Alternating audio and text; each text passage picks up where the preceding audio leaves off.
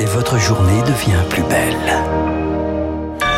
Bon réveil, merci d'avoir choisi Radio Classique pour vous informer. Il est 8 heures.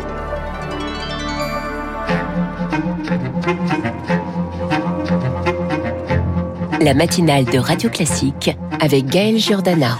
À la une de votre journal Baptiste Gabory, la colère de la Chine et les très vives tensions autour de Taïwan. La présidente de la Chambre des représentants des États-Unis est arrivée sur l'île hier soir. Des manœuvres militaires chinoises sont en cours.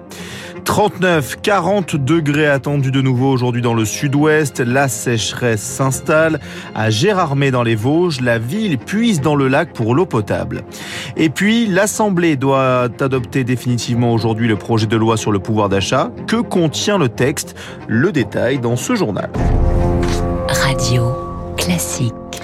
Baptiste, Taïwan ne reculera pas face à la menace chinoise. déclaration ce matin de la présidente taïwanaise qui vient de rencontrer Nancy Pelosi. Je viens en paix dans la région, affirme de son côté donc la présidente de la Chambre des représentants des États-Unis, arrivée hier soir à Taïwan. Il revendiquait par la Chine une visite qui ne passe pas donc du, du côté de Pékin, qui en réponse effectue en ce moment une série de manœuvres militaires dans le détroit de Taïwan. Ces opérations violent les eaux territoriales territoriale taïwanaise selon les autorités locales. Alors le scénario d'un conflit armé est pour l'instant écarté par les observateurs, mais la situation illustre la détermination des deux pays, États-Unis et Chine, selon Mathieu Duchâtel, directeur du programme Asie de l'Institut Montaigne. Pour les Américains, va préserver le statu quo dans le détroit de Taïwan en partant du constat que les politiques de la Chine à l'égard de Taïwan petit à petit érodent ce statu quo et surtout dans ce contexte où la Chine a construit un environnement vraiment très tendu autour de cette visite de Nancy Pelosi à Taïwan, ne pas reculer doit démontrer la détermination des États-Unis. Du côté de la Chine, c'est vraiment une logique parallèle. Démontrer sa détermination à mettre fin d'abord à cette tendance d'approfondissement des relations à la fois politiques et de défense entre les États-Unis et Taïwan, et puis aussi démontrer à la population taïwanaise cette détermination à employer des méthodes musclées pour parvenir à ses fins vis-à-vis de Taïwan. Mathieu Duchâtel avec Juliette Pietraszewski, les manœuvres militaires chinoises se situent à 20 km des côtes taïwanaises. Plusieurs navires américains sont aussi dans la région. La Russie, alliée de la Chine, accuse les Américains de déstabiliser le monde. En France, 35 degrés ou plus attendus sur une bonne partie du pays. C'est la journée la plus chaude donc au niveau national de cette canicule, la troisième en France depuis euh, mi-juin, plus de 35 degrés, 39 voire 40 localement, 26 départements en vigilance orange dans la partie est du pays et le sud-ouest. Et toute la France métropolitaine est désormais confrontée à la sécheresse. Sécheresse historique, les écosystèmes souffrent, les récoltes de céréales sont en baisse et l'eau manque de plus en plus.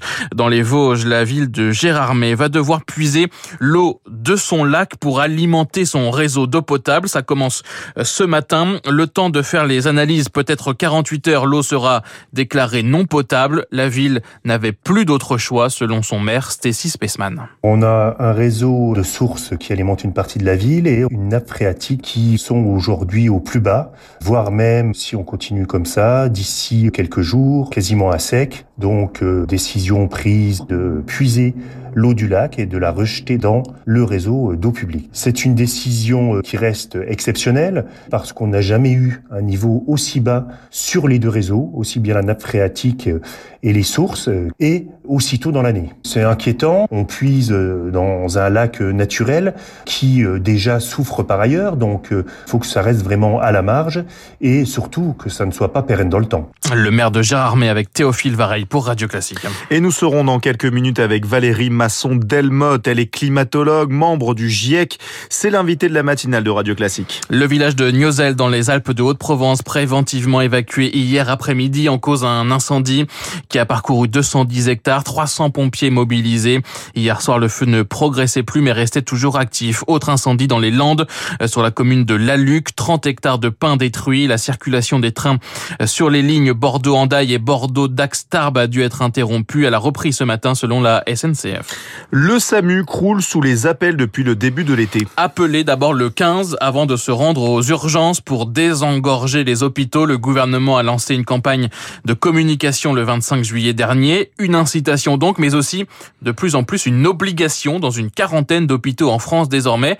Ce sont les médecins régulateurs qui décident si vous pouvez accéder ou non aux urgences. Résultat, les appels au 15 ont bondi de 20% le mois dernier comparé à juillet 2021. Rémi Fister. Neuf médecins pilotent en permanence le centre de régulation du SAMU du Val d'Oise, un effectif doublé cet été. Résultat, le docteur Agnès Ricaribon et ses équipes gèrent désormais entre 1500 et 1800 appels par jour avec un objectif, orienter les patients dans la structure la plus adaptée. Le tout urgence, qui est une solution de facilité, n'est pas une solution d'efficacité, puisque l'engorgement des urgences a des conséquences en termes de mortalité. Et c'est une des priorités euh, à mettre en œuvre, c'est de justement renforcer la régulation médicale. Il faut que les patients qui relèvent de la médecine générale puissent être orientés vers la médecine générale dans des délais les plus rapides possibles. Mais les centres d'appel du SAMU ne permettent pas de désengorger complètement les urgences. À Perpignan, 230 patients viennent encore chaque jour. La moyenne est de 8 heures d'attente, se désole François Sanchez, secrétaire force ouvrière du CHU de Perpignan. Encore ce week-end, c'était le débordement total. Il y a beaucoup de vacanciers qui viennent sur notre côte et qui ne connaissent pas ce dispositif, qui vont directement aux urgences. Sans compter que bon, les médecins libéraux euh, sont pour la plupart partis en vacances aussi. Rien ne s'est arrangé. Pire, durant tout l'été, le CHU de Perpignan doit se passer de médecins radiologues de minuit à 8 heures du matin. Si un patient vient par exemple avec une fracture, la radio est désormais envoyée à des radiologues libéraux basés en Nouvelle-Calédonie. Grâce au décalage horaire, c'est eux qui assurent la permanence des soins pour le CHU de Perpignan la nuit. Rémi Fister. 8h06, le Sénat vote le second volet des mesures sur le pouvoir d'achat. 225 voix pour, 101 contre. Les sénateurs ont adopté cette nuit le projet de loi de finances rectificative. Il prévoit euh, notamment la poursuite du bouclier tarifaire euh, énergie, euh, le poursuite également de la remise carburant. Autre amendement voté cette nuit, les sénateurs veulent remplacer la prime de rentrée exceptionnelle de 100 euros pour tous les bénéficiaires des minima sociaux par une prime de 150 euros aux seuls bénéficiaires de la prime d'activité, tollé à gauche. Le premier volet de ce projet de loi d'urgence sur le pouvoir d'achat sera lui voté, sauf surprise, définitivement ce soir à l'Assemblée, avec à la clé, là aussi, Charles Ducrot, une batterie de mesures. Avec tout d'abord la hausse de 4% des pensions de retraite, des minima sociaux, des allocations familiales ou encore de la prime d'activité. Autre disposition, la déconjugalisation de l'allocation adulte handicapé, ce qui devrait représenter 300 euros en moyenne en plus par mois pour plus de 160 000 personnes en situation de handicap vivant en couple. Au niveau de votre entreprise, si vous avez des RTT, il vous sera possible de les monétiser, en clair, de les échanger contre de l'argent avec accord de votre employeur dans la limite de 7500 euros. Et si vous avez de l'épargne salariale, vous allez pouvoir la récupérer de manière anticipée, sans impôt ni cotisation, dans une limite de 10 000 euros maximum. Enfin, la prime dite Macron va être pérennisée avec un plafond triplé pouvant atteindre jusqu'à 6 000 euros. Charles Ducrot à l'Assemblée, tension hier lors de la dernière séance de questions au gouvernement. Les députés de la NUP ont quitté momentanément l'hémicycle, ulcérés par les mots du ministre de la Justice, Éric Dupont-Moretti, qui avait interpellé l'extrême gauche sur l'antisémitisme. La France insoumise a demandé des excuses au gouvernement. Gérald Darmanin a lui confirmé hier l'expulsion de l'imam Iqiyoussen, un imam du nord de la France réputé proche des frères musulmans. Le Maroc a délivré un laissez-passer consulaire selon le ministre de l'Intérieur.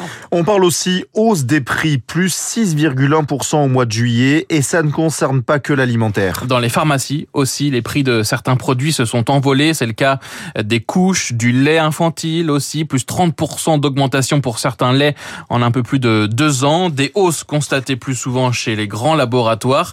Et sans réelle explication, regrette Philippe Besset, président de la Fédération des syndicats pharmaceutiques tant que nous avons des stocks en pharmacie, bah, les prix ne, bougent pas. Mais forcément, euh, on est obligé de répercuter, parce qu'on n'a pas le droit de vendre à perte, les tarifs s'ils sont modifiés. Et les explications, les laboratoires les donnent autour des matières premières, autour de l'évolution des prix des transports liés au prix de l'énergie. Hein. Je, je, dois vous avouer que euh, c'est quelque chose qui est nouveau. Donc dès le mois de septembre, moi je compte mettre en place un observatoire de l'évolution de, de ces prix pour objectiver et pour que ce soit transparent Si jamais euh, ça dérapait, je n'hésiterai pas à demander au ministère euh, une administration des prix, hein, une réglementation. Philippe Besset, président de la Fédération des syndicats pharmaceutiques. Un mot de football pour terminer avec le match nul hier soir à domicile de l'AS Monaco. Un but partout euh, face aux Néerlandais du PSV Eindhoven. C'était le match aller du troisième tour de qualification de la Ligue des Champions. Match retour mardi prochain. Ce sera donc à Eindhoven. Merci beaucoup, Baptiste Gaboré. On vous retrouve pour l'essentiel de l'actualité dans une vingtaine de minutes. Il est quasiment 8h10. Dans un instant, le dîner informel des ministres à Matignon ce soir. C'est l'édito politique du Figaro.